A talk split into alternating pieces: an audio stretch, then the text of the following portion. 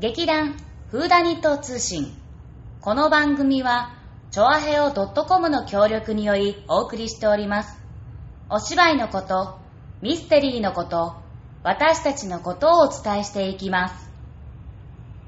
始まりました。劇団フーダニット通信、立花沙織と、薩摩妹わがまま座長。はい前半戦はこの3人でお送りいたしままーす。暗くはぎ、歯切れが悪い。すなんでざなんか暗いよ座長どうしたの？え風？邪うん、そんなことない。ええ？なんだ機嫌が悪いの？いや、違う違う。ちょっとね、今喉がえ、変だから風邪、風邪なんじゃない え、風邪じゃん、めっちゃ。というわけで、えー前半はこの3人でお送りしていきまーす。はーい。はい。とですね、はい実は私たちですね、うんつい先日ですよ、はい。はい。なんとこの、チョアヘオのパーソナリティの一人であります、は。栗林みち、みちえる、みちえるじゃない。みちるでしょ？みちるさん、みっちぇるみっちぇること、うん、栗林みちるさんの、えーっと、ソロソプラノリサイタル。うん。こちらに行ってまいりました行ってまいりましたというのもですね、まあ多分あの、ラブミッションをお聞きの方もね、ご存知かとは思うんですけれども、なんと今回このソプラノリサイタルの、えっ、と、前半戦、後半戦とあるんですが、その後半戦のカルメン、うんオペラカルメンの舞台に、私たちの劇団員である川崎匠が客演していたんですすごいよねすごいよね。しかもさ、うんドン・ホセってさそう、超2枚目。うん若くってかっこいい役。うん。若くってのところに問題があるかもしれないが。まあ、いやいやいや、そこはねちょうどいい、まあちょうどいいね、塩梅でね、やってたんですけど、まあ、えっ、と、そのわけで、あの、ミッチェルのその紹介をね、はいちょっとさせていただきたいと思います。まあ、もちろん、あの、ラブミッションのパーソナリティでもあるんですけれども、彼女は、あの、2歳半からピアノを習い始め、早くから舞台での経験を積む。お上野学園中学校ではピアノ科、同高等学校で声楽科を卒業。その後、東邦学園大学音楽学部声楽科を卒業。もう、ね、最初からもう声楽からね、ね。ーね。すごいよね。歌ってますね。そう歌ってますねでしかも学生時代より全国小学校、中学校、高校公演での演奏を始める。20年以上の経験とともに、現在も全国各地を飛び回り、600校を超える公演に出演し活躍中。そうそうそうそう。あとね、すごいなと思ったのはね、えっ、と、小沢誠治音楽塾、じゅ塾、音楽塾に参加して、えっ、と、小沢塾オペラ3作品の合唱として出演などもしていた。うん、であとねやっぱりそのえっ、と作詞作曲もミッチェルさんねやられてるんだけれども、ラブソングコンテストのうん。軽井沢ラブソングアワードにてファイナリストとなりウおェブ賞第2位おー、すごいね。ねうん。あ、それは知らなかったな。うんそう。うん。でまあやっぱりその浦安ね調和平和とも関連してる、あのピアクラシックコンサートでは、うん。あのいろいろなねコンサート。ソプラリスソプラリん？ソプラリストっていうのかな？なんだそれ。あ、新しいソリスト？ソリストだよね。ソリストとして多数出演してるっていう。プラリストって聞いたことない。で、また最近はですね、心と体をつなげる恋のレッスンという、あの、ボースコーディネーターとしてのレッスン教室、えっ、と、または個人事務所となるオフィス、えっ、と、これフランス語とか呼べないね、カント・デ・バンビーノ。立ち上げ代表として日々奮闘中。まあそういうわけでねもういろんなことをやりまくってる彼女なわけなんですよ。ね。ね。えちゃんは今回あのミッチェルのその見に行くのって初めてだったんだよね。そうだね、お歌を歌ってんの見るの初めて。そうだよねそうだよね。私は前にこのミッチェルさんのあの、うん。コンサートとかにも、うんうん。あのお邪魔したことがあって、うんまあやっぱり、ね自分の曲を作詞作曲して歌ってるし、かつこの、何ソプラまた出てきたソプラリスト。言いたいらしい。ソプラノのソリスト多だから。分間違えてると思 う。ソプラノのソリスト。そうそうそうそれです。そう。もうそうやられてるっていうもう本当スーパーミラクルな彼女なわけなんですよ、うんでそれをね、うん。見に行った感想などを今日はもうぜひぜひみんなで話し合います、ああ、そうね。紹介しちゃいます。そうね。うん。あのー、やる前にね、うん。あのー、まあ、栗林さん、うんミッチェルさんと、うん。あのお話しする機会があってね、うんうん。で、あのーまあ、とにかく全部一人で企画して、うん。全部一人でやったわけ今回、うんもうずーっとずーっとずーっとカカルメンやりたくって、で本当にカルメンがやりたかったって言ってて、で、まあ、今度こういう形でできるようになったんでっていうのでもうすごく頑張っててとにかく衣装とかそれから大道具、うん。それからもう台本も自分で頑張ってやってっていうので本当に全てやってたのね、でとにかく大道具作るって言ってあの芝居のことは知らないから芝居は大好きなんだけど知らないからどうやっていいか分かんない。階段作りたいんだけどどうやって作ったらいいか分からない。うん。っていうことで、うんうん。で相談を受けたりして。で階段ってさ作るのは大変だよね。やっぱりさ。それで、うんうん。うんあの台を組み合わせて大きくしちゃったりとかっていうのはできないとかっていうのでじゃあちっちゃいのでどうにかできないかっていうのを相談されたりとかそこに布かけたいんだけど布ってどこで手に入るのとかって本当にそういうところからねいろいろ全部布を買いに行ったりとかそれも全部自分でやって。だからあのすごく大変だったろうなと思うんだけどすごくやりがいがあっただろうなって思うの、うんうん。であの当日見に行ってもうびっくりしちゃったやっぱりそれだけの熱意って伝わってくるよね。こうやりたかったんだ。私はこうやりたかったんだって。でなんかまあ1回だけの公演だったからなかなかそのねもったいないとは思うんだけれども、でもあのオーケストラも自分で編成したのよ。んあれ一人ずつ。だからオーケストラの編成も自分でこうお願いしてやったんだって、すごいでそういう、うん。うん。すごいことなのよね、うんうんうん。でダンサーの人もいて、うん。だからダンサーのシーンってダンスのシーンっていうのは本当にプロのダンサーがいて、まあ、周りにそのお弟子さんそのお弟子さんっていうかまだ修行中の人たちがあのーいてでそのダンスシーンっていうのはものすごい素敵なダンスシーンがあったりそれから歌のシーンはミッチェルさんがそれこそソロでうんうんうん。バーッと歌うでしょ？でそれに今度は役者としてのあの、ま、牧野さんっていう人とそれからうちの匠君から、まあ、もう一人ちっちゃいもう一つの役の人だったんだけど、ま、その人たちがこれはやあの芝居としてはしっかり芝居をする。その3つをうまくなんていうのかな違和感なく組み合わせていったっていうのはすごいなって思って、稽の稽古時間っていうか合わせる時間がね少なかったにしてはね、うんうんうん本当によくできたなって思いました。うん。もったいなもったいないなって本当に思いまうんうん。思った。でなんか見た人からはね、うんあのミッチェルさん学校公演いろいろやってるじゃないですか、うんうんで学校公演でもカルメンやらないの？みたいなね。やったらいいんじゃないですか、うんうん。みたいな声もねあるらしいの。ただ小学校とかじゃねさすがにあれまだあ無理だしだからね。んそうね。最後殺されるからね。そう結構衝撃的だもんね。ね、あれだけのだから例えばそのオーケストラ持ってったりとかなかなかできない。そうだねダンサーさんとかもね。だから、うん。高校公演でも2000人とか行くような、うんそのなんていうの本当に芸術公うん演みたいな、あるねんじゃない鑑賞会みたいな。鑑賞会みたいな、ああいうので2校3校とかがうんやるやつだったらできるのかもしれないけど、あー確かに確かに。うんでもね本当すごくよくできててね、うんもったいないなって、うんこれであれだなって。よかったでも夢が叶ってよかったねって思っちゃいました、うん。うん、で肝心の匠くんおうん。肝心の匠くんです我が劇団員のうん。社長からのお言葉。結構、結構かっこよくやってたじゃんってお思いましたよ。あの、うん。いつもの、うん。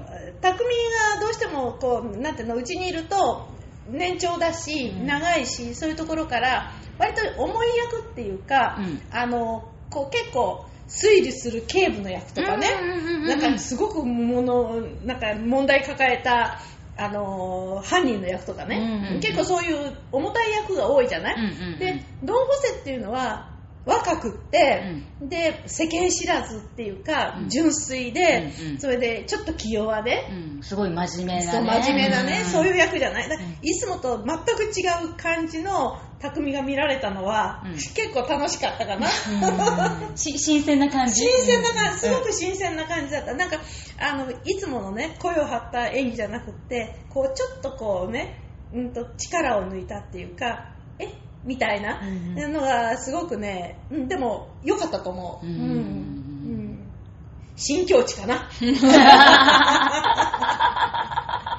多分、うちではああいう役はないな。ないだろう。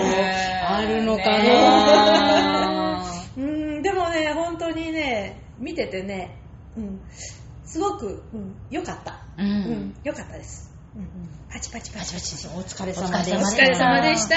まああの前半は、あの、ミッチェルさんのうん。そう。リサイタル。そうですよねだよね。うん、うん。ということでね、そうそう。あの素晴らい。しいそうそうそう、お歌をね、何曲かと、あとこの歌姫、マリア・カラス。そそううんそう。う、の一生を語りながらの、そう初代うよん、お歌を歌う。うん。うん。そうそう。もう高音がすごく響いてね、うん。ミッチェルさんのすごく綺麗な声で、もう本当に素で、敵だった。2部がカルメンのお芝居、そうそうそう。オペラ。ね。おしオペラとお芝居と、まあうん。ダンスのうん。コラボレーショそうンねって感じでしたけそうどね。そうそうだから、全部オペラ全部をやるんじゃなくって、うん。もう歌うのはミッチェルさんだけ、うんうん。あの他の人たちが歌う歌もちろんあの中には出てくるんだけど、うんそこは演奏だけにして、うでの間を舞台その芝居でつないでいくみたいな感じでね、であの歌ってるのはフランス語なわけよ、うんうん。でセリフは日本語なのね、うんうん。で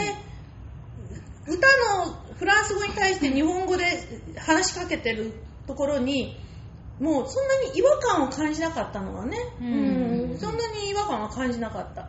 あのなんかこううまく、うんうんあのコラボっていうか交流できてたのかなって思いました、うん。うん。何しろ本当にお疲れ様だったなってすっごい大変だったろうなって思います、うんうん、でも夢が叶ってよかったよね、うん。なんかこういう夢のある話いいねいやらしい。熱い思いがね。ね熱い思いがね伝わってきてね。そう。で、あと、ちょっと観客一体型みたいなね、うんうんうんあの、コーナーもああってね。そうだそうだ、うん歌わされたね私たちね歌わされたんです歌わされたんだよ違う歌った歌ったの、みんなで。観客のシーンだから。そうそうそう。歌わされたんじゃなくてそう歌ったんだ参加したんですよ。そう。それはどうってね。そう。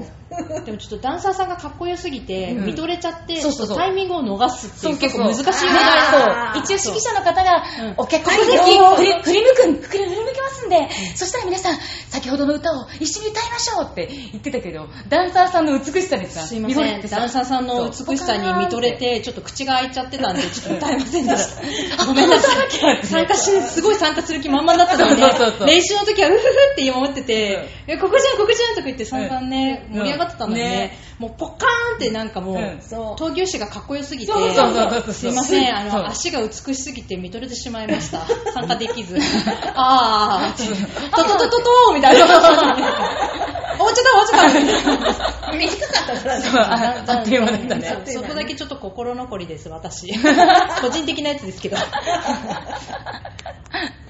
まあね、そんなそういういろいろななんか要素が、う。うん。うん、散りばめられて、うん。観客全体で楽しめる。そうね。参加してる人たちも、うん。本当になんだろう、楽しんでやってるっていうのが熱意も、うん。思いも伝わってきて、なんかとてもいい刺激になりましたいいね。雰囲気だったね、うん。全体がね、うん。あの会場全体がなんかすごくいい雰囲気に包まれてて柔らかいあったかい感じで、うん。居心地が良かったですね、うん。うん。うん。本当にね、うん、本当あのまあこういうのまたね、うん。あるとねね。まあ見に行きたいね。見に行きたいね。ね。またなんかねでもねミッチェルさんはねまたやりたい。今また考えてますみたいなことをまあ言ってたから、そうだよね。うん大変だと思いますが、うん。頑張ってほしいです、はーい。というわけで、後半は、えー、はるちゃんこと座長が、えー、ナイル。ナイル。川う。ん。に飛び込んできた話を。いやいやいや え気に後半に続く。はい。というわけで、後半に参りました。はい後半はですね、参加人数を増やしまして、えーこちらエンジェルソラです。はい、こちらあ私？前半から続いて、マガンバ座長。はい、次 今日です。また、また、またお前やりたいのか。うんこのくだりを。このくだり。このくだりで1分か2分くらい取られるんだと知ってるか？もう一回。今日です。すいません。なんでこんなに受けてるか、宇宙は受けて申し訳ない。申し訳ございません。あの、はいさっき散々、あの、音合わせで何回もねもっと喋れというのに、きょうちゃんは今日ですしか喋らない。永遠とそのやりとりの繰り返しという、なんかくだらないことをやっておりました。はいえーというわけでですね、えー座長こと、わがまま座長、え、エジプト、お帰りなさい。お帰りなさいませというわけでですね、えーいつ行ったかもちょっと忘れちゃいましたが、先週だか先々週だかにエジプトに1週間。はい。えーっと、9月の2日から9日まで、うんえーっと、7泊8日だな、うん行ってきました。はい。はい。で、2日の日が日曜日、はい9日の日も日曜日ということで、えー稽古が2回潰れるかとう、んすごく心配してたんですが、う2日の日、夜出発だったので、う2時間だけ稽稽古をやってから行ったというね、うんこのね激しいね根性激しいねいい根性をしてるわよね。うんうんで、あのー本当にもともとね、エジプトってすっごく行きたくって、すっごく行きたくって、もう40年以上？すごい行きたかったんだね。そうなの。2回言ったもんね、今ね。2回言った。うんで、いや、結婚するときにね、うん。新婚旅行って、うん私たち、っていうかうちの旦那の趣味で、うんあの、維新の遺跡を巡る？維新って、しあの明治維新。あー。ね、で、行ったところがね、うん。あの、鹿児島、西郷隆盛自陣の洞窟とかさ、そ。れからかごあの熊本城、うんあの玉の跡弾丸の跡うんとかね、それからシーボルトが住んでた住まいの跡草ぼうぼう。まあねうん、後だもんそうね。後だからね、そういうところを巡ったわけよ、ほうほうほう。私全全興味がなかったわけね。優しいね。ね。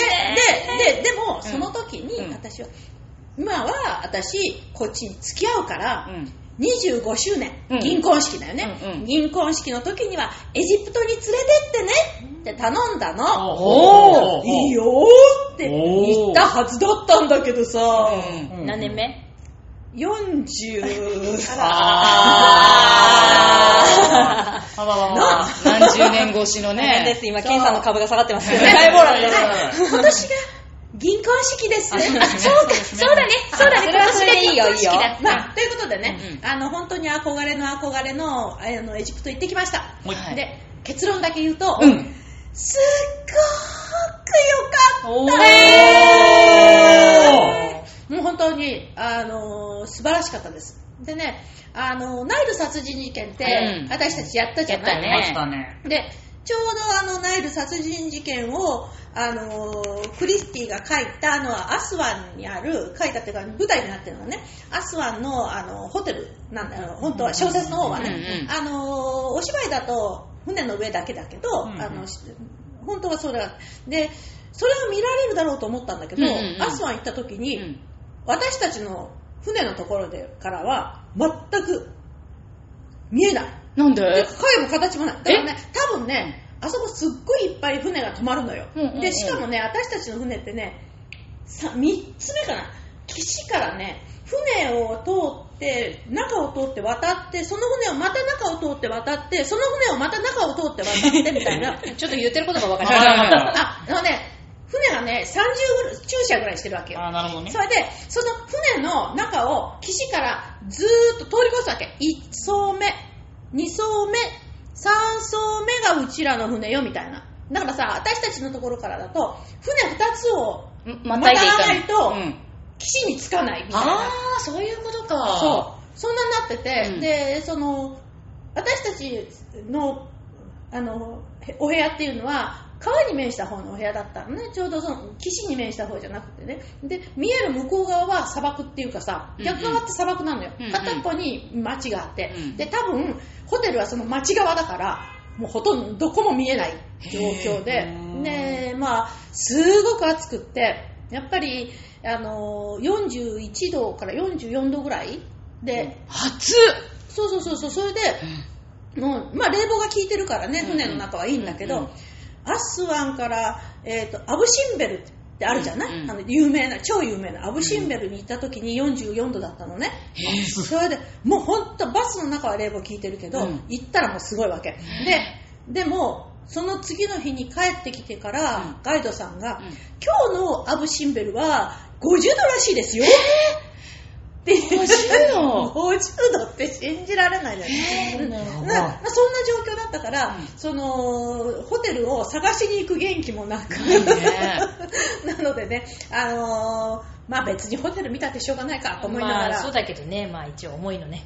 ナイル川のね。そうそうそうせっかくあっちまで行ってからね。でもね、ナイル、ナイルで、あの、ファルーカっていうね、白いあの、炎、あの船があるんだけど、うんそれに乗りました。あらー、1時羨間。ぐらいの、あのクルージングだったんですけど、もう本当に太古の昔から、もう何千年も前から、あのファルーカっていううん。手漕ぎの帆を張った船ね、あれがカイロからさ、ずーっとさうん、川を遡ってさ、その頃はテーベって言われてた、ナスはね、へー。あのテーベの都って言われてた。そこまで物を運んでたわけよね。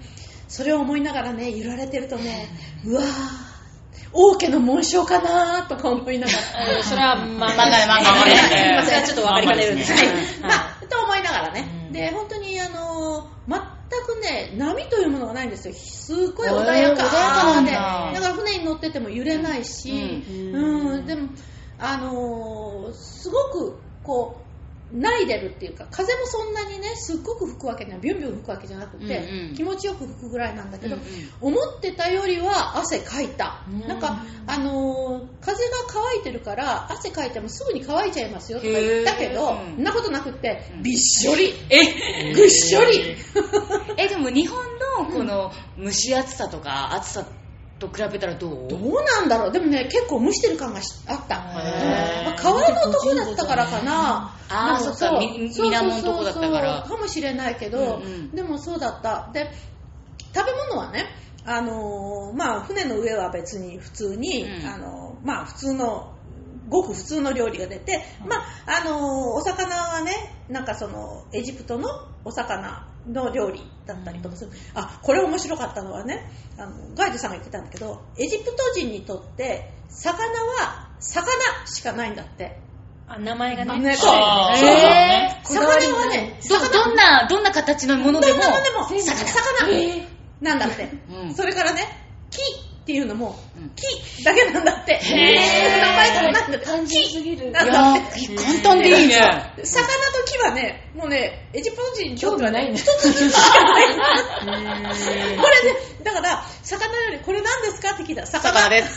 そりゃそうだな。いいなは食べれないってことそう、私は食べなかったんだけど、魚は食べなかったんだけど。あのーまあ、一緒に行ってた人たちは、魚料理が何回か出てきて、その、いろんな料理してあるのは似て、まあ、ちょっと揚げてあったりとか、焼いてあったりとか、なんか、するんだけど、でも、食べてみて、うーん、同じのような気がするな、魚だな、とか言いながら食べてたから、もしかしたら、その、ナイル川で取れる淡水魚で同じものなのかもしれないんだけど、確かにそううん種類もないんですね。うん、そう。ね。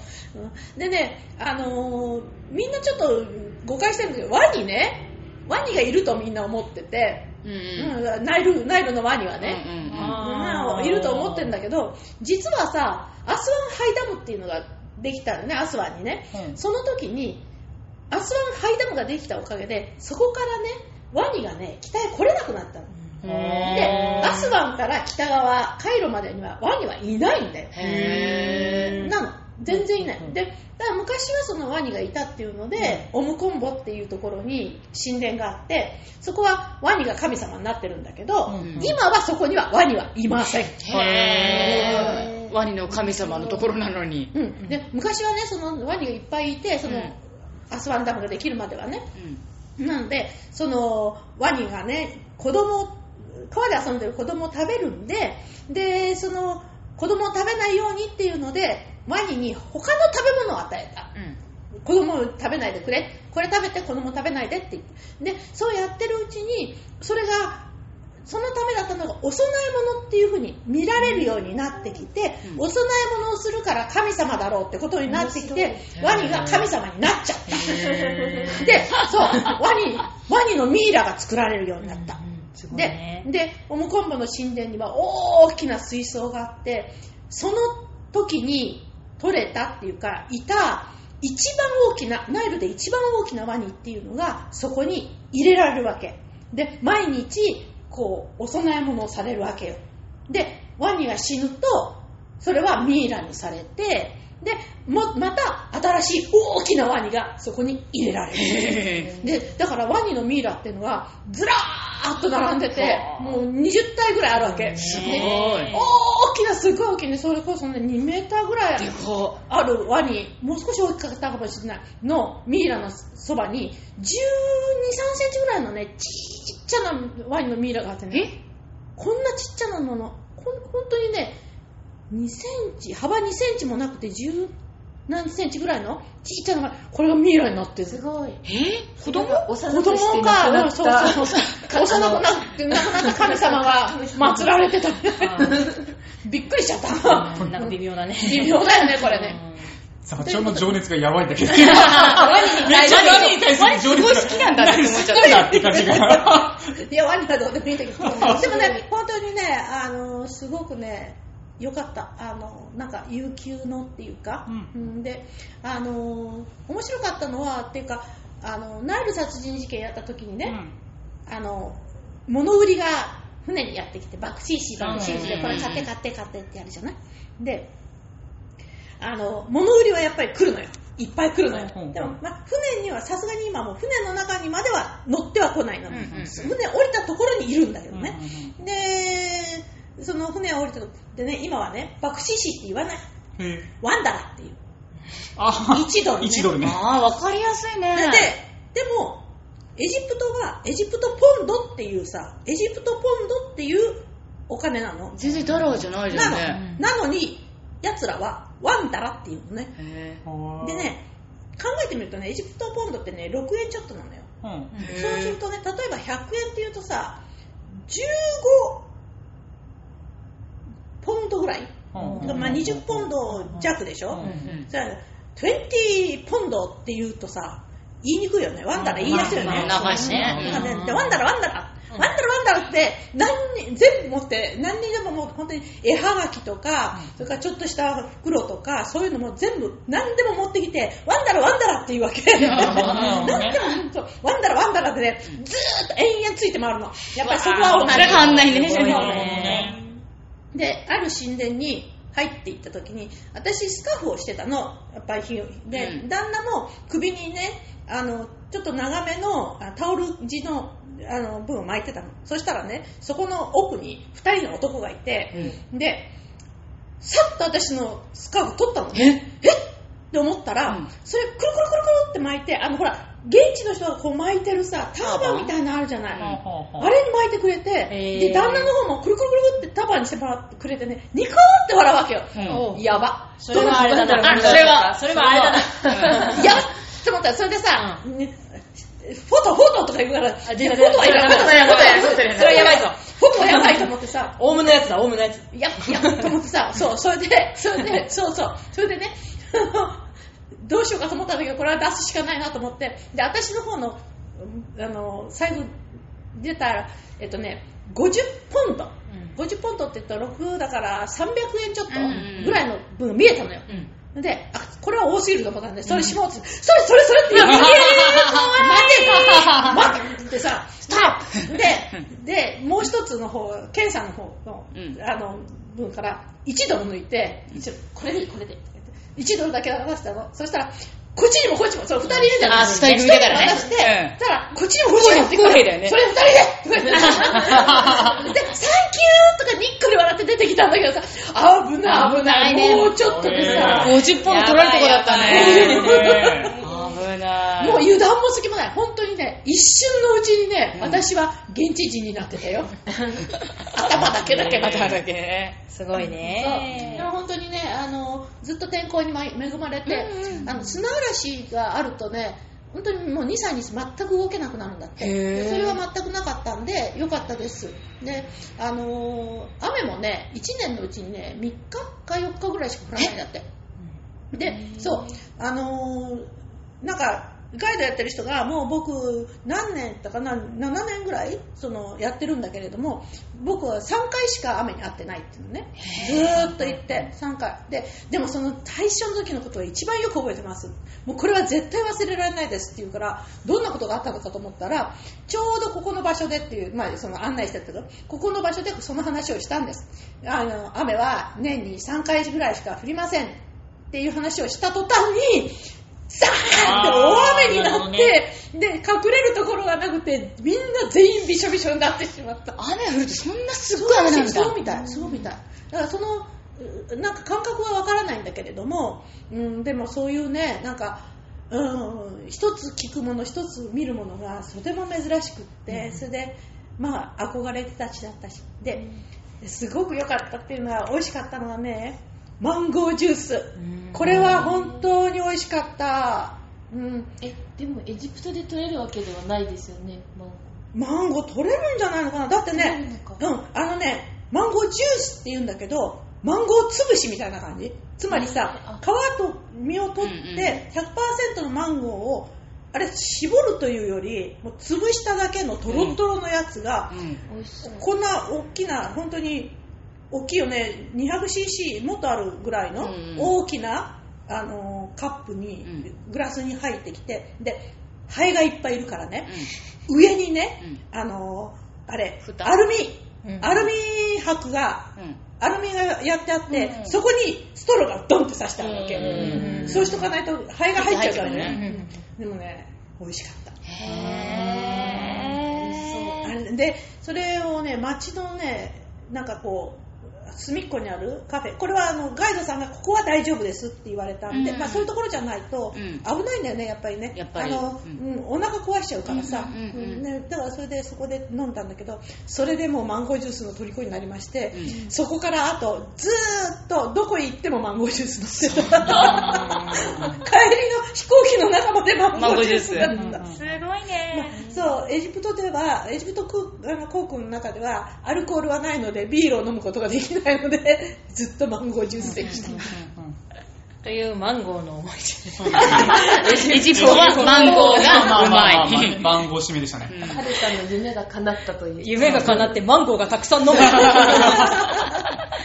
というエンドエンディング。エンディングエンディングはマンゴー。マンゴーいや、マンゴー美味しいよ。うん、素晴らしい。目覚めたよ、私。目覚めた。マンゴーに目覚めた。そう、うん今までマンゴージュース飲まなかったんだけどさ。うんイメージないね。うん、確かに飲んでないね。うんという、えー楽しいエジプト旅行でございました。まあ、無事に帰ってきてよかったです。殺されることなくね。そうそうそう事件が起きるかと思ってたよね事件が起こるともなく、ねえー無事に帰ってこれて何よりでした。何よりでした。というわけでですね、はい次回、更新は、いつ？あ、えっとね、ここに、ここに書いてあるんだな。今度はもう10月だね。10月のね、カレンダーがあ第2るよ。週は、タタタタタタタタタタタタン。10日だね。うん。お、目の日だね。10月10日、昔は体育の日だった、今は目の日目、の日。うんはいになります。はーい。皆さんそれまで楽しみに待っていてくださはいそれでは、今回はここまで。バイバーイ。うんバイバーイ。長かった。30分